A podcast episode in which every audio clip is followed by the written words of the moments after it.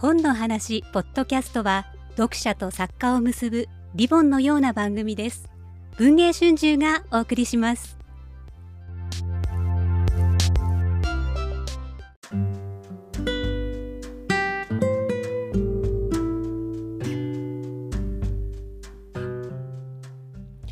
こんにちは。今日の本の話ポッドキャストです。本日の話題作試し聞きはジェーン・スーさんのひとまず上出来。アラフォーの日々の悶々を解決してくれるジェーンさんのエッセイです。朗読は早見梨沙さん。それではどうぞお楽しみください。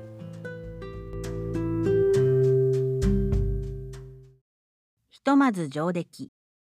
著者ジェーン・スー。文芸春秋。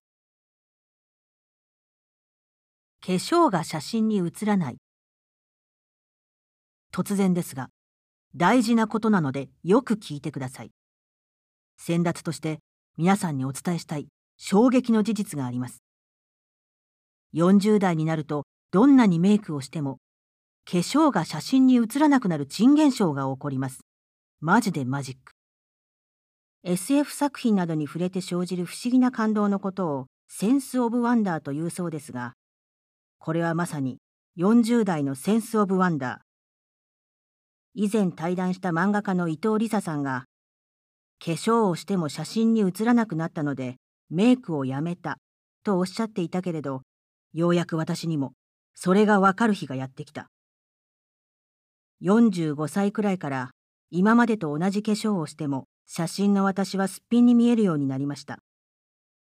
己の面を観察すると、顎やら目やら眉やらの輪郭がぼんやりしてきたように思います。お香典の袋に署名する薄い墨ペンで描いたような顔。輪郭なんて水彩画だよ。加齢のせいで地の顔が薄くなり、以前と同じメイクでは底上げ不足になったということなのかしら。ファンデーションの厚塗り、チークの入れすぎ、ひじきマスカラに象徴される昭和のおばちゃんメイクは化粧を写真に写そうという努力があさっての方向に向かってしまった結果だったのかもしれません。令和を迎えたネオ中年の我々は同じ鉄を踏んではならぬ。さて、どうしよう。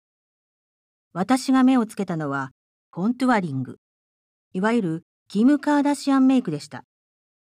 いわゆるなんて言われてもわからないわという方は、キム・カーダシアンメイクで画像検索を。顔面の立体感を強めに演出する手法ですが、我々もついにこれに手を出す時が来たのです。善は急げとキムがプロデュースする KKW ビューティーをネットで注文しました。2週間ほどで届いた商品は、クレヨンのような質感に、八丁味噌のような色をしたコントゥアスティックと、目がくらむほどにキラキラと輝くハイライトパレット、え、こんなの顔に塗ってもいいの？と躊躇する質感でした。舞台メイク用化粧品という風情です。キャッツになりたいわけではないのだけれど。まずは言われた通りにやってみようと、使い方に倣って顔面に線を描けば、鏡に映った私は、石井達也かデーモン小暮。本当にこれで大丈夫？続いて、チュートリアルの通りに線をぼかしてみると、肌なじみはいいものの、休日の石井達也ぐらいにしか薄まってはいません。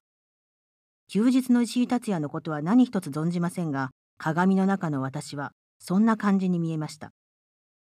米米クラブの大ヒットソングといえば、君がいるだけでがその一つですが、あの曲は1992年リリースだったんですね。もう30年近くも前の話ではないか。ドラマ、素顔のままでの主題歌だったはず。30年経ったら米米メイクをしたって素顔のままで状態になるだなんて現実は常に予想を軽々と超えてきますね。30年前の私は19歳。ちょっとお化粧しただけで濃く見えちゃったあの頃が懐かしい。さて、30年後の私よ。とにかく問題は化粧が写真に写るか否かだよ。撮影のある取材日、私は満を持してコントゥアリングメイクで挑みました。そして、モニターを見てびっくり。嘘でしょ？めちゃめちゃちょうどいいじゃない。赤や緑や青といった派手な色を使わないので、厚化粧の印象はゼロ。陰影をつけたおかげで、顔の凹凸がはっきりしただけでなく、表情まで生き生きとしているように見えます。写真って不思議だわーなんて思ったところに通りかかったスタッフが一言。今日のメイク、ナチュラルで素敵です。ああ、そう。写真だけじゃないのね。現実もなのね。40代は米米クラブでちょうどいい。どうやら私の視界も認識も相当ぼんやりしているようです。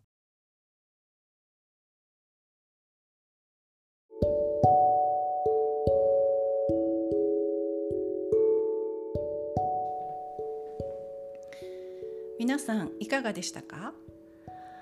続きはオーディブルをお求めいただきお楽しみいただければ幸いです。お聞きくださりありがとうございました。